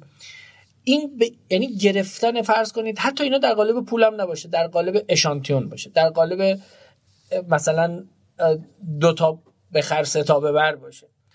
این باعث میشه شرکت هایی با کیفیت پایین آروم آروم وارد میشن بازار رو می‌گیرن و آروم آروم مردم زدن تهش. می‌بینیم که یه سیستم دندان پزشکی داریم که با بالاترین تخصص ها ولی آخرش موادی که همه کشور در دسترسه مواد بیکیفیتیه یه تجهیزات بیکیفیتیه. این هم وظیفه حاکمیت دکتر و وظیفه خود حرفه است. تقبیه این کار باید خیلی جدی باشه. ما باید هممون با هم در این مورد گفتگو کنیم. هر کس این کارو کرد باید در عرف حرفه به کنار گذاشته بشه. و چیزی نیست که بشه باش شوخی کرد یا بشه باهاش بشه تحملش کرد. در لیبرال ترین سیستم های اقتصادی کسی که این کارو بکنه تخلف کرده و گاهی به صورت دائمی از مشارکت در حرفه ممنوع میشه. و این فکر می‌کنم یکی از پاشناشیلای مهم. آره یک سوال که خیلی از ما دندون پزشکی باش درگیریم. بیمار با یه عکس پانورامیک میاد پیش ما و می‌بینیم که دندون پزشک قبلی کلی خطا توی کارش داره. درمان های خیلی با کیفیت پایین تحویل داده و چیزی که ما از قبلی هامون یاد گرفتیم این که همکارت رو خراب نکن. ولی من احساس می‌کنم خیلی درست نیست. یعنی شاید لازم باشه یه گرایی به بیمار داده بشه. تو حرفه ما از, از وقتی داخل حرفه صحبت می‌کنیم اینکه همکار خودمون رو خراب نکنیم یه وجهه مثبت حتی برای ما محسوب میشه. ولی اینکه آیا اخلاقی هم هست یا نه و اینکه در مورد خطاهای قبلی دندوپزشکی قبلی در چه حدی می‌تونیم با بیمار صحبت بکنیم این رو یه مقدار برام باز کنیم خیلی ممنون. خب سوال خیلی مهمی آقای دکتر. ببینید من اینجوری به شما میگم. اگر این سوال رو مثلا سی سال پیش از فردی می‌کردیم در موقعیت من ممکن بود اینکه بگه حالا گفتن شما به بیمار ممکنه باعث تخریب حرفه بشه ممکن بود وجهی داشته باشه چون بیمار متوجه نمی‌شد. سواد این همون تغییرات اجتماعیه. امروز واقعا به چند دلیل اخلاقی که من دیگه وارد دلایلش نمیشم پنهان کردن خطاهای پزشکی. چه خطای پزشکی خود و چه خطای پزشکی همکار اخلاقا موجه نیست. ببینید دو تا موضوعه. یه وقتی واقعا شما می‌بینید یه فردی قصد تخریب داره که ممکنه هم وجود داشته باشه مثلا جایی که رقابت زیاد بله. یه بحثه مثلا این مفهومش اینه که در ادبیاتی که به کار می‌بره در بیان اون خطا ممکنه خیلی غلوف کنه. و در در واقع لفظ تحقیرآمیز در مورد همکاری صحبت بکنه تخریبی صحبت بکنه. راهنمای اخلاق حرفه نظام پزشکی میگه نباید اینطوری صحبت کنه. این یه مسئله است که کاملا موجهه. اما این به این مفهوم نیست که نباید ما به بیمار خبر بدیم. ببین بیمار وقتی عکس پانورامیکشو به شما میده وقتی از شما سوال می‌کنه اصلش بر اینه که شما بهش راست میگید. ما نمی‌تونیم بیمار رو فریب بدیم. نمی‌تونیم بهش دروغ بگیم. به هیچ عنوان. با هیچ توجیهی. به هیچ عنوان حفظ اینتگریتی حرفه حفظ یک پارچگی حرفه. این توجیه رو ایجاد نمی‌کنه که ما به بیمارمون دروغ بگیم. البته راست رو با این بیان می‌تونیم بگیم که بالاخره خطای پزشکی خطا در دندان پزشکی یه قسمتی از ماهیت کار ماست. ما باید این رو به مردم آموزش بدیم که ما هم ممکنه این خطا رو بکنیم. و با این کار نه همکارمون تخریب کردیم و به بیمارم خبر دادیم. من پیش میاد در موارد خیلی خاص و به قول معروف اکستریم ما می‌بینیم با همکاری روبرو هستیم که کارش انقدر خارج از استاندارده که به هیچ عنوان قابل توجیه نیست. یعنی مسئله خطای فردی یا خطای موردی نیست. مسئله خدایی نکرده خیلی سیستماتیکه یا توانمندی فرد به صورت کلی مورد سواله و یا مسائل دیگری در میانه. اینجا از غذا ما وظیفمون در قبال حرفه اینه که این رو به نظام پزشکی هم اطلاع بدیم. این بعضی چیزا در جامعه ما جا افتاده. ما نباید مثلا چغلی همدیگر بکنیم. این برای آدمایی که دارن کارشون رو درست انجام میدن. ولی وقتی شما ببینید واقعا جامعه حرفه ایران جامعه پزشکی ایران همه جامعه پزشکی ایران خیلی وقتا من به عنوان آدمی که سالها در نظام پزشکی کشور کار کردم در جایگاه مشاور رئیس کل نظام پزشکی در حوزه اخلاق پزشکی می‌بینم خیلی وقتا جامعه پزشکی ما 95 درصدشون یا حتی بیشتر دارن هزینه برخی برخوردهای غیر حرفه‌ای یه درصد کمی 5 درصد هم واقعا زیاد گفتم یک درصد جامعه پزشکی رو میدن. خب این منطقی نیست واقعا. این مال قدیمه. اینا دیفالت های ذهنیه. یه چیزاییه که ما مثلا از هفتاد سال پیش در ذهن ما سینه به سینه منتقل شده. خیر. خطای پزشکی چه در مورد خطای خودم؟ چه در مورد خطای همکاران باید بیان بشه باید به بیمار گفته بشه؟ و و این تصمیم ماست. تصمیم ماست که می‌خوایم جامعه پزشکی خوبی داشته باشیم مورد اعتماد مردم باشیم حرمت ببینیم احترام ببینیم. مردم اگه به ما پول میدن دلشون نسوزه. فکر می‌کنن به یه آدم خوبی دارن پول میدن. یا اینکه نه. تصمیم داریم که آروم آروم جامعه پزشکی اون بیفته توی شیب لغزنده. اختیارات نظام پزشکی رو از همون بگیرن. تعرفه ها رو پایین نگه دارن. مرتب دادگاه ما رو بکشونن. در دادگاه بعد برخورد کنن. اگر می‌خوایم این حالت دوم اتفاق نیفته باید خودمون خودپالایشی انجام بدیم. آقای دکتر من تجربم رو بگم شاید به درد همکارای جوانتر هم بخوره. من تا سالها می‌تونم ادعا بکنم یک بیمار رو حتی عمدن انقدر کیفیت کار دندون پزشک قبلی بد بود. حالا دوستان می‌دونن شاید شما دیتیلش رو در جریان نباشید. یه دندون کانین بالا با یه طول فرض کنیم مثلا 25 6 میلیمتر یک گوتای فکر کنم 25 میلیمتری در حد 5 6 میلیمتر داخل اوریفیس یعنی 10 میل آندر سینگل گوتا. این تنها بیمار بود که من گفتم حتما برو از پزشکت شکایت کن. یعنی انقدر اوضاع وخیم بود از نظر من گفتم حتما برو از پزشکت شکایت کن. این پزشک این نیست که نمی‌دونه کیفیت کار چجوریه. یک احتمال خیلی پزشک نیست. دو حتی اگر پزشک باشه ده بدتر.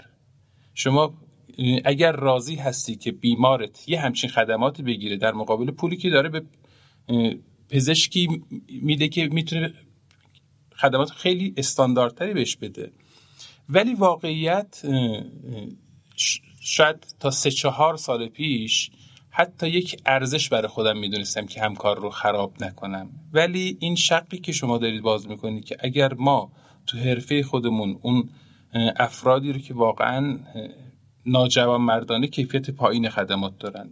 من هم همه همکارا بالاخره ممکنه وقتی میگیم که درمانی احتمال موفقیتش 90 درصد این چی؟ این 10 درصد احتمال شکست داریم دیگه. تازه این در حالتی که همه چیز استاندارد باشه.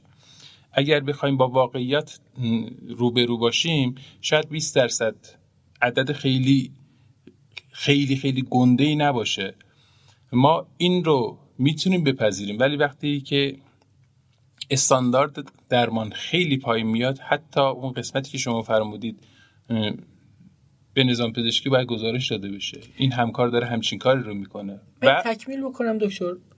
ببینید خیلی وقتا البته بحث خطا این که بگیم این آسیب ناشی از خطا بوده یه بحثه. یکی بگیم یه آسیبی وجود داره یه بحث دیگه است. می‌دونید؟ یعنی اظهار نظر در مورد خطا خیلی پیچیده است.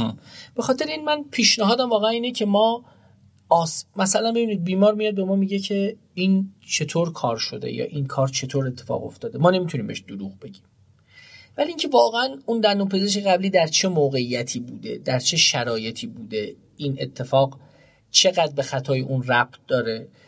گاهی من حدس می‌زنم قضاوت در این ممکنه آسون باشه ولی خیلی وقتا هم قضاوت خیلی پیچیده میشه چون ما شرایط رو نمی‌دونیم.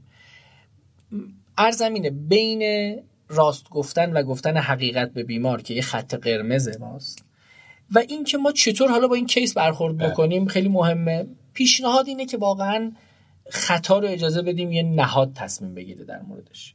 انجمنهای حرفه‌ای خیلی می‌تونن به این موضوع کمک بکنه. من در نظام پزشکی که بودم سالها تلاش می‌کردیم که انجمنهای حرفه‌ای یه قسمتی از پروسه رسیدگی بشن هستن به شکایات. که اصلا خیلی وقتا شکایت به نظام پزشکی نیاد در گیره حقوقی داره این موضوع. امیدوارم حل بشه.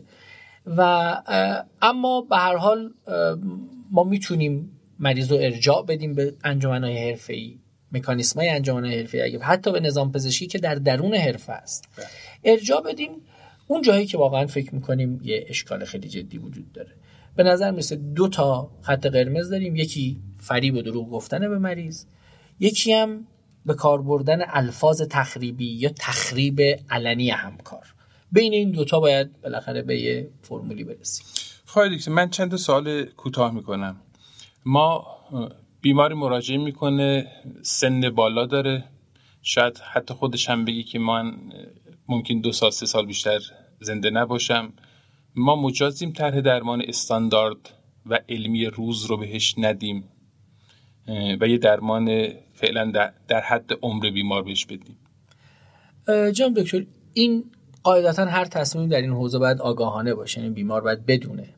اما من فکر نمی کنم ما می‌تونیم به افراد مسن فقط به دلیل سنشون متفاوت نگاه بکنیم. مگر اینکه این سن یه implication اصلا یه process ی باشه یه چیزی باشه که یک مسئله پزشکی ایجاد کنه برای ما. وگرنه شامل یه وصفی میشیم به نام ageism ageism یعنی تبعیض علیه مسنها. بله. افراد مسن اگه بتونن براشون اون عمل affordable باشه بهترین درمان رو تا آخرین لحظه زندگیشون بگیرن کیفیت زندگیشون حفظ بشه. اینکه ما قضاوت کنیم از قبل. ببینید خیلی وقتا ماها یه نفری میاد مثلا لباساش خیلی مرتب نیست. قضاوت می‌کنیم که این آدم پول نداره که مثلا فلان کارو ما اصلا بهش پیشنهاد کنیم.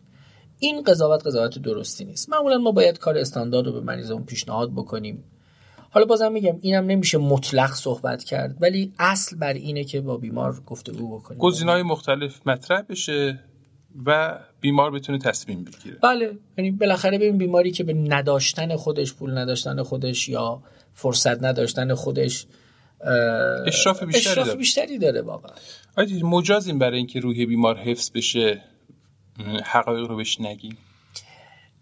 این در ادبیات اخلاق پزشکی دکتر بهش میگن تراپیوتیک پریویلیج یعنی یه چیزی که به دلیل یک پریویلیج یا سود درمانی که فکر می‌کنیم برای بیمار داره که رویش از دست نده. حالا شما که تخصصتون هم در حوزه بیماری های دهان هست. ممکنه مثلا ما لیژن ملیگننت یا سرطانی ببینیم. بله سرطان دهان ببینیم. قاعده اینه که امروز نه آقای دکتر. امروز جامعه ما دچار تغییراتی شده که قاعدتا باید به بیمار گفته بشه و البته گفتن خبر بد یا breaking bad news خودش یه تکنیک داره. بله. و که حالا اینو در همکارای آنکولوژیست در مجله اونکولوژی سالها قبل تکنیکی نام SPIKES پیشنهاد شد که اون روش خیلی خوبیه که حالا بحث وقت بحثش نیست.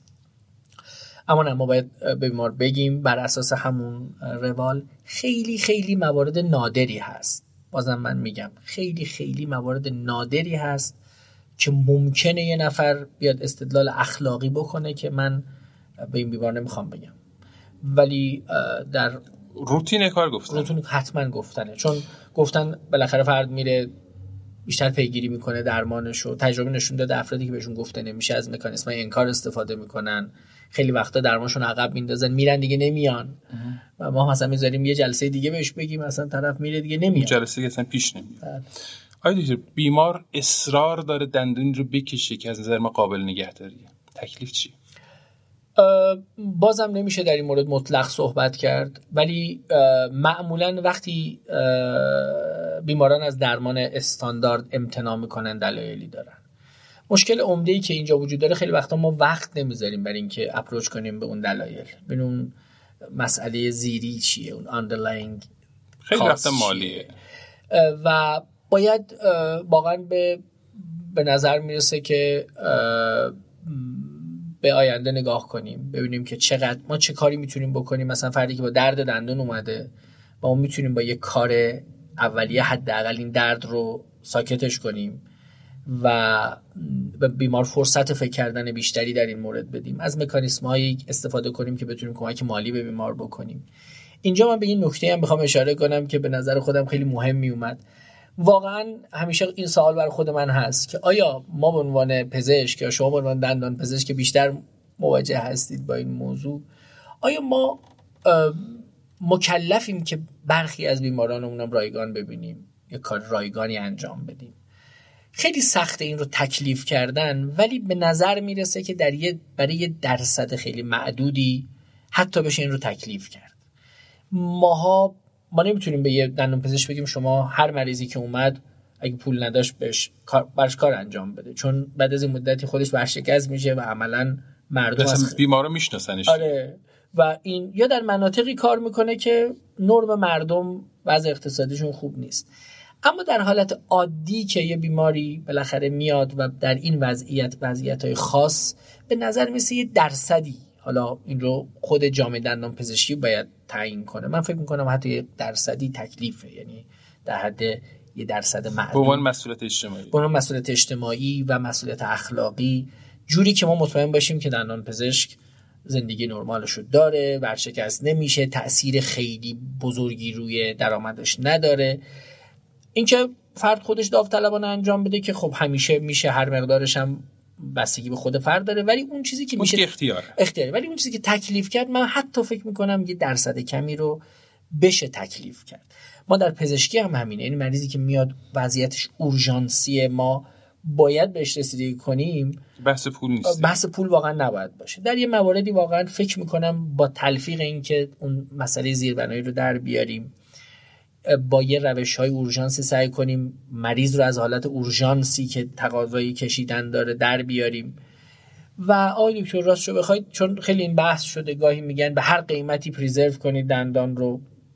من فکر, فکر نمی کنم اونم برای همه مردم با گزینه درستی باشه. واقعا بعضی وقتا چاره نیست ولی من به اون اساتیدی که اصرار دارن بر پریزرو کردن حق میدم به این دلیل که همیشه شاید فکر می‌کنن راهی پیدا میشه برای پریزرو کردن. از این ستون آره فرجی و اینکه ما گزینه اول اون کشیدن نباشه این مهمه. من دیدم که بعضی از حالا دوستان گزینه اولشون هم در این جاهایی حالا در این مناطقی گزینه اول هم برای مریض کشیدن هم برای دندان پزشک. خب این درست نیست. این که گزینه اول باشه قطعا درست نیست. آره میشه دندون رو درست کرد؟ ولی همسرش یا بیمش نمی‌خواد زیر بار در واقع هزینه درمان بره. ما اجازه داریم به خاطر بحث مالیش که در واقع تأمین کننده هزینه ما رو داره سوق میده سمت کشیدن. تکلیف چی؟ من شاید سوال شما رو خیلی خوب متوجه نشدم. آقا خانمی اومدن داخل مطب. من می‌دونم دندون خانومه رو میشه درست کرد. یا آقا دوست نداره وارد این پروسه بشه. یا بیمه ای که این خانم داره زیر بار یه سری خدمات نمیره و نهایتا شما رو دارم سوق میدن به سمت کشیدن. شاید یه جورایی تکرار همون سوال قبلی بله، است. بله. حالا متوجه شدم. ما آقای دکتر از غذا پزشکی روی گروه های آسیب پذیر خیلی حساس داره گروه آسیب پذیر این گروه هایی که خودشون پول ندارن. خودشون برای خودشون تصمیم نمی‌گیرن. حالا ممکنه در یک اه، جاهایی خانوما چنین وضعیتی داشته باشن. حالا خوشبختانه عموما در ایران اینطور نیست. بچه ها خیلی درگیر این موضوع هستن و سالمندا. یعنی بیشترین گروه سالمندا به نظر من هستن. آسیب پذیرن که آره اینا اولا آسیب پذیرن بعدش هم بقیه هزینه های اینا رو میدن و دندون پزشکی هم بحث هزینه خیلی توش مهمه. من فکر نمی کنم که ما اجازه داشته باشیم که وارد رابطه اون دوتا آدم بشیم. ما باید به نفع بیمارمون تصمیم بگیریم. و تا جایی که می‌تونیم بکشیم این ماجرا رو به سمت بیمار و تلاش کنیم که قانع کنیم اون فرد پرداخت کننده هزینه رو. می‌دونید چون آدمی که هزینه رو پرداخت می‌کنه خیلی وقتا اینو تو ذهنشون دنبال یه توجیهاتی از طرف ما هستن. بله. اونا هم بالاخره این نیست که کسی دلش به حال پدر مادرش نسوزه به حال بچهش نسوزه به حال اونا هم دنبال اینن یه جوری بالاخره حکمه رو ما آره، بدیم. جامعه پزشکی نباید زیر بار این مسئولیت بره. به نظر مثل ما باید محور بذاریم بر بیمار. در مورد بیمه هم همینطور. به هر حال یه نقش ما هم حمایت طلبی برای بیمارانمون هست. اما خب اگر سوال شما به این سمت بره آرام آرام که ما می‌تونیم برای بیمه چیز دیگه بنویسیم. آه، می‌رسم بهش. آره اونجا من می‌تونم الان به اون آره. سوال آی دکتر سوال اینه. تعرفه بیمه بیش از حد پایینه.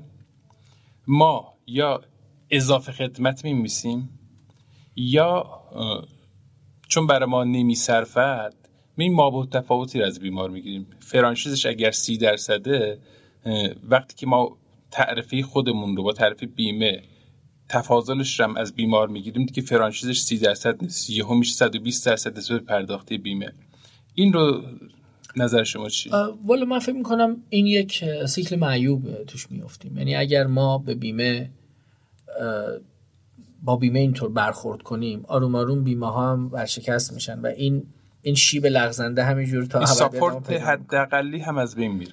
چون بله. ما ورشکست میشه. همینطوره. یعنی واقعا اون ور ماجرا هم ما می‌بینیم که بیمه های ما عملا تحت فشارن. من نمی‌خوام از بیمه های خصوصی چون در دندان پزشکی بیمه های تکمیلی بیشتر هستن دفاع کنم یا بعضا بیمه های حالا بعضی از حوزه هم پوشش میدن. ولی واقعا اولا این دروغه. یعنی می‌دونی این اعتماد از بین می‌بره. و این کسوراتی که دیدید مثلا می‌زنن بیمه ها برای اسنادی که مثلا در بیمارستان ما خیلی اینو می‌بینیم. چون از اون برم بیمه ها هم بالاخره آدم فهمیده یعنی چیزا رو می‌دونن دیگه. میگن که خیلی خوب اینا که عملا یه جای دیگه پای ما زیاد حساب می‌کنن. حالا اون لفظ خیلی خودمونیشو من به کار نمی‌برم. یه جای دیگه میره تو پاچه. آره. ولی خب ما هم بیام کسورات بزنیم. یعنی ما جامعه پزشکی نباید واقعا وارد این وارد این گفتگو بشه به هیچ قیمتی چون در نهایت خود جامعه پزشکی و مردم ضرر می‌کنن. یعنی بیمه هم واقعا یه مؤسسه خیلی مهمی از غذا ما باید به تقویت بیمه ها کمک کنیم چون بیمه قوی مردم قوی رو اه، خواهد داشت. پزشک به موقع پولشون می‌گیره و همه این مشکل و کلید حل داستان واقعی کردن تعرفه است که نه دولت و نه بیمه ها خیلی زیر بارش نمیرن و اگه واقعا بخوان تعرفه ها هم به سمت واقعی و رند بازار ببرن از پسش بر نمیان یعنی یک جور بازیه. ببینید دکتر یه فرمول داره. فرمولش هم اینه که بیمه باید تا سقفی که می‌تونه کاور کنه ولی همونو خوب کاور کنه. همونو خوب پوشش بده. ببینید ما با دروغ و ابهام نمی‌تونیم جامعه رو اداره کنیم. مشکل اصلی ما اینه الان. مشکل اصلی اینه که جایی رو مبهم می‌ذاریم فرصت دروغ گفتن به همدیگه رو باز می‌ذاریم فرصت فریب دادن رو باز می‌ذاریم. ببین بیمه ممکنه خدماتشو بیاره محدود کنه به یه چیزایی ولی واقعا همون باشه. ما یک پوشش واقعی و درست کمتر خیلی بهتر خیلی بهتر از اینه پوشش وسیع و بدون نظارت پوشش وسیع و بدون نظارتی که همه احساس بی‌عدالتی می‌کنن. دقیقا همینه. مشکل همینه. ببین الان من خودم یه بیمه تکمیلی دندان پزشکی دارم که مثلا میرم یه کاری انجام میدم بعد ناممو می‌برم برای بیمه. خب رفتار اون ایجنت بیمه اون مأمور بیمه با من مشخصه. بعد یک درصد کمی از هزینه منو پوشش میده. در حالی که بیمه ای که برای من انجام داده توش اسم نوشته نوشته فلان فلان فلان. یعنی بهتره که پوشش ها کمتر ولی واقعی تر باشه. اون وقت کسی احساس ظلم نمی‌کنه وقتی بیمه می‌خره. الان من از بیمه ناراحتم. از دندون پزشکم ناراحتم. از همه اینا برای اینکه این همه ناراضی آره همه ناراضی خب یه تفکر دیگه. این تفکریه که باید بهش برسیم که ما کارهای خوب رو خوب انجام بدیم هر چند یه تعداد کمتری انجام. آره یکی از مشکلاتی که من با پوست و گوشت و استخونم باش درگیرم ما توی بیمه نیر مسلح ما یه بسته وسیع خدماتی داریم. به هر کسی مسئول جدید میاد جرأت نمی‌کنه اون بسته خدماتی رو قیچی بکنه ولی خوب ساپورتش بکنه. برای همین از مدیری به مدیر بعد داره منتقل میشه بدون که هیچ اتفاق خاصی بیفته. و ما بارها پیشنهاد دادیم همونجوری که شما میفرمایید. بسته خدماتتون محدود بکنید تعرفتون رو واقعی بکنید نظارت رو سختگیرانه. و دوستان همیشه اون قسمت سوم داستان نظارت سختگیرانه رو می‌گیرن دوتا دیگر رو ول می‌کنن. آی دکتر بیمار رو ما درمانش رو شروع کردیم. به هر دلیلی مالی با برنامه ما هماهنگ نیست. رفت آمدهاش با برنامه ما هماهنگ نیست. کنسل می‌کنه وقتی رو که با ما مچ شده. مجازیم درمانش ادامه ندیم؟ من حتی می‌خوام یه ذره گامو جلوتر بذارم دکتر. ما اجازه نداریم حتی درمانش شروع نکنیم. یعنی گاهی مثلا دوستان در انتخاب بیمار گاهی همکارا فکر می‌کنن در انتخاب بیمار آزادن. case selection case selection یا بگن ما autonomy پزشک دندان پزشک با ما میگه ما می‌خوایم فقط این نوع بیمار ببینیم. خدایی نکرده ممکنه یکی بگه آقا من اصلا بیمار مثلا مهاجر نمی‌بینم. یه جوری بیمار اون سوگندنامه‌ای که اولی صحبت کردیم مفهومش اون social contract است. مثلا من برم بقالی حالا مثال خارج از حرفه بزنیم. بگه او مثلا خوشم نمیاد به تو چیزی بفروشم. من برای با آدمای خاصی مثلا فلان چیزی میفروشم. این دردناک. نه اصلا پاسخ ما اینه خیر نمی‌تونی این کارو بکنی. شما یه تابلو زدی.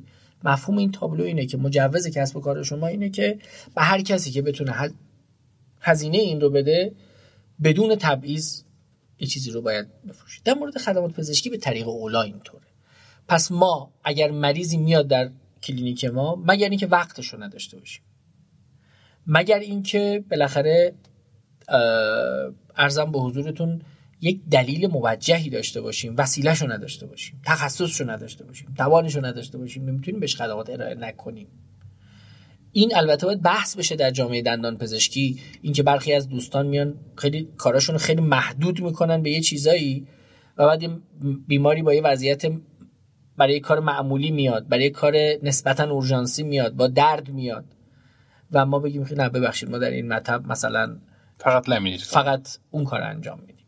این بعد در جامعه پزشکی دندان پزشکی بحث بشه به لحاظ فنی ولی به لحاظ کلی من می‌تونم بگم اونم درست نیست.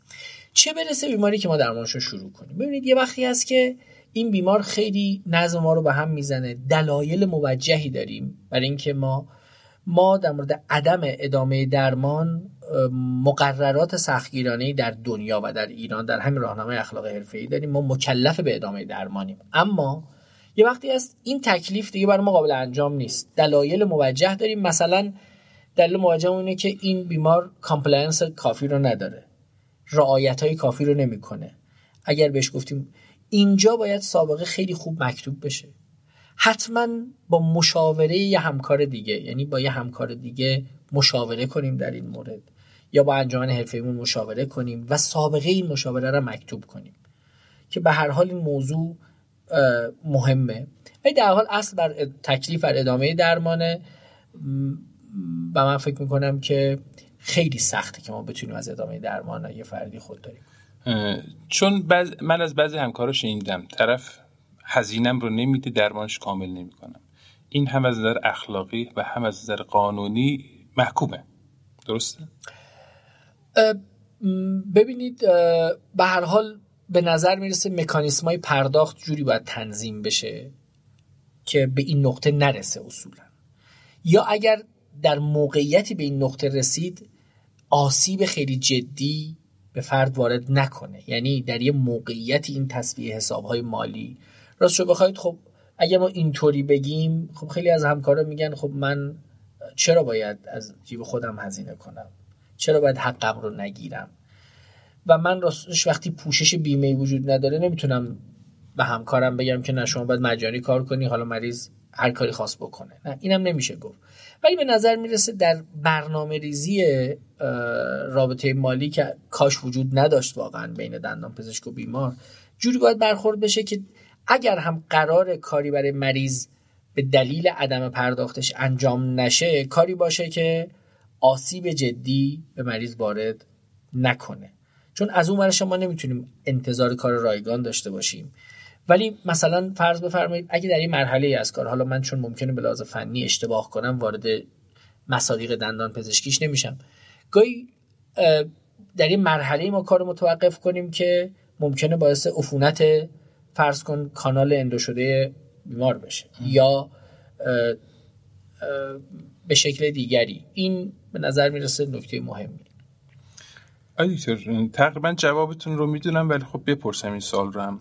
خطای حین درمان از ما سر زده در چه حدی باید بهش توضیح بدیم؟ یکی بحث نگران کردن بیماره یکی بحث دادن اطلاعات درسته بحث حفظ اون اعتماد و در واقع وجهه مثبت جامعه پزشکی هست و واقعا دغدغه وجود داره. مثلا یک کانالی رو ما داریم اندو می‌کنیم ممکن یک فایل رو بشکنیم. این فایل شکسته ما خودمون می‌دونیم که هیچ مشکلی برای بیمار ایجاد نمی‌کنه. با توجه به اینکه می‌دونیم مشکلی برای بیمار ایجاد نمی‌کنه میایم توضیح نمیدیم. این بیمار میره پیش همکار دیگه همکار دیگه فایل شکسته رو می‌بینه و شروع می‌کنه که فایل شکندن و خطایی رخ داده و ما تا چه حدی باید توضیح بدیم؟ والا دکتر همجوری که خودتونم حدس می‌زنید پاسخ اینه که ما باید خطا رو بیمار بگیم. ببین این یه اتفاقه شاید خطا نیست. اصلا اسمشو نباید بذاریم خطا. فایل میشکنه. یه درصدی از فایلا در همه دنیا زیر دست همه دندان پزشکا این اتفاق میفته. این واقعیات مثل سر جراحی ممکنه اصلا ما گاز جا بذاریم. مجبور شیم دوباره مریض رو بریم اتاق عمل در جراحی حتی عمومی. به نظر می‌رسه که نه حالا به نظر برسه در حوزه اخلاق توصیفی این موضوع کاملا بحث شده. واقعا سالها بحث شده. این پاسخ در همه دنیا بارها گفته شده. جامعه پزشکی باید اینو باور کنه که گفتنش و کامل گفتنش در نهایت به نفع به نفع نه به نفع خود اون فرده. ببینید اگر من خودم این جامعه شما با جامعه آگاه روبروید جامعه می‌فهمه مردم درک می‌کنن. شما باید از اون برم به مریضتون اعتماد داشته باشید که این آدم فهمیده است. و از اون ورش وقتی که بیمار متوجه بشه که چنین مسئله بوده و گفته نشده ضربه ای که می‌خوره خیلی حجمش بله. بیشتر از اونه و خیلی تحت تاثیر قرار میده. بنابراین به صورت اخلاق توصیفی هم این بحث شده. فارغ از اینکه اخلاقا چه کاری درسته اصلا به نفع خود دندان پزشکه که این رو بگه و ریسکش رو پایین میاره آیا به عنوان سوال آخر. یه سری کمپانی ها میان ایمپلنت میفروشن به ما دندان پزشکا. و offer سفر می‌ذارن offer تخفیف می‌ذارن و این باعث میشه که برندی که شاید کیفیتش خیلی هم مطلوب نیست با همین حربه ها درصدی از بازار ایمپلنت رو صاحب میشه تکلیف چی؟ والا درد بزرگیه آقای دکتر ملکی عزیز واقعا اینکه حقوق مردم به این راحتی بازیچه این جور نهادها قرار می‌گیره خیلی دردناکه.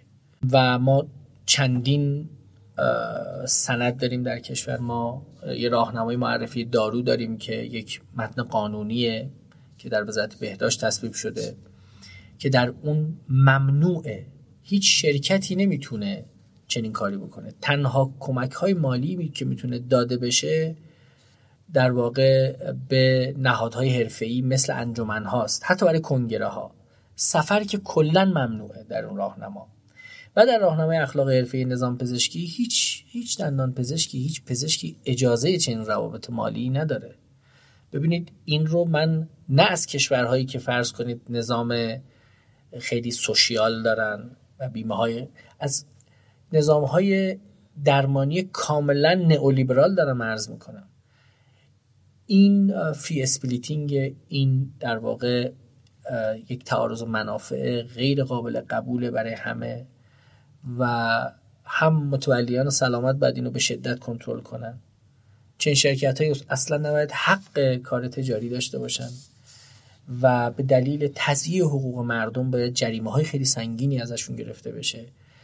و واقعا فکر می‌کنم برای همکارای ما هم اینکه با یه شرکتی یه سفری برن باید تبدیل بشه به یک مسئله که در عرفمون خیلی چیز بدی باشه. انگار یه انگی باشه برای ماها. ما باید بدونیم این ما رو نابود می‌کنه. هیچ چیزی برای ما نمی‌ذاره و حتی بحث شده در برخی از کنگره های خودکار که آدم بگیره یه دونه خودکار اثر می‌ذاره اثر می‌ذاره رو تجویز دارو. و اینو ممنوعه در دنیا. آقای دکتر وقتی سوال به این سادگی مطرح میشه جوابش هم خیلی واضح و بدیهیه. ولی شرکت ها به این رکی نمیان در واقع بگن شما با ما بیا به سفر پس ایمپلنت ما رو بخر. دعوت به بازدید از کارخونه می‌کنن. یه لباس موجه هم بهش میپوشنن ولی ته داستان همونه. یعنی به همکاران جوانتر. خیلی گول لباس خوشگلی رو که به تن می‌کنن نباید بخوریم. یا اون شرکت یا اون برند واقعا از نظر ما قابل اعتماد هست یا نیست؟ اینکه چه بزک دوزکی رو این پیشنهاده بکنن دیگه اینا بازی های بازاری و بیزینسی و این داستان هست.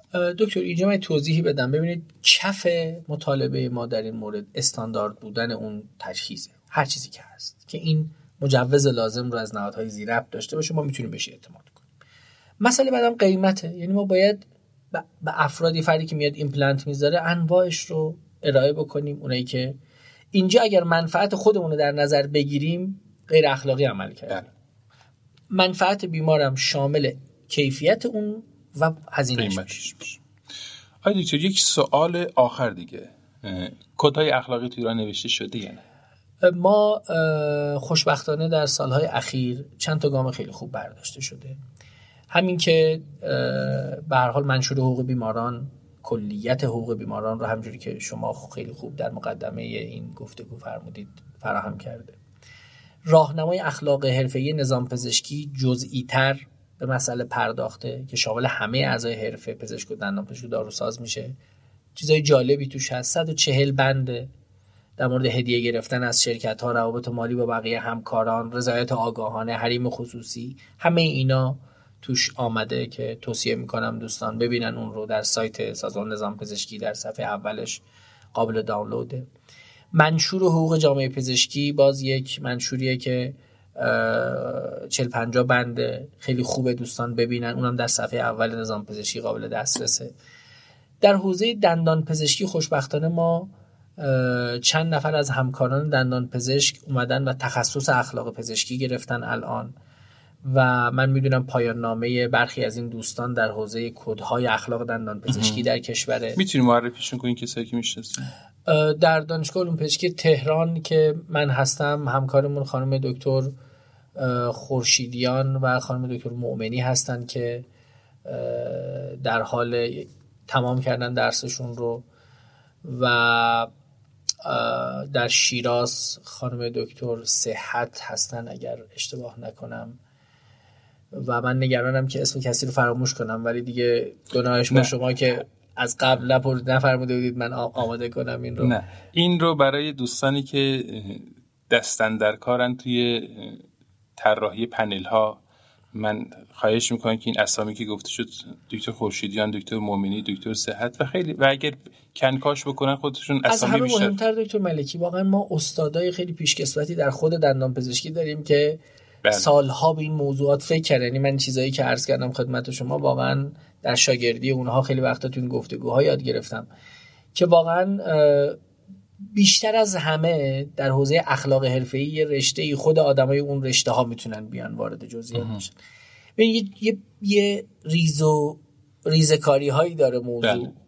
مثلا اینکه من بفهمم شرکت ها میان در قالب مثلا بازدید از کارخونه بعد با این مواجه شده باشم بنابراین واقعا توصیه اینه که به حال در هر رشته تخصصی در هر انجمن تخصصی یه فرد از دوستان بیشتر مداقبه کنن روی این حوزه ها ما هم در حوزه دانشگاهی خوشحال میشیم برای اینجور مراوده ها به حال ما شاید بیشتر به کلیات بپردازیم ولی در جزئیات فنی حرفه فکر می‌کنم خود دوستان بیشتر بتونن کار بکنن. اینو گفتم که یعنی غافل نشیم. حالا گرفتن یه پی اچ دی ممکنه خیلی خوب باشه ولی از پیشکسوت هایی که سالها به این موضوعات فکر کردن هم بله. نباید غافل. تو این نوشتن کتای اخلاقی منشورهای اخلاقی شما هم نقش پررنگی داشتین درسته؟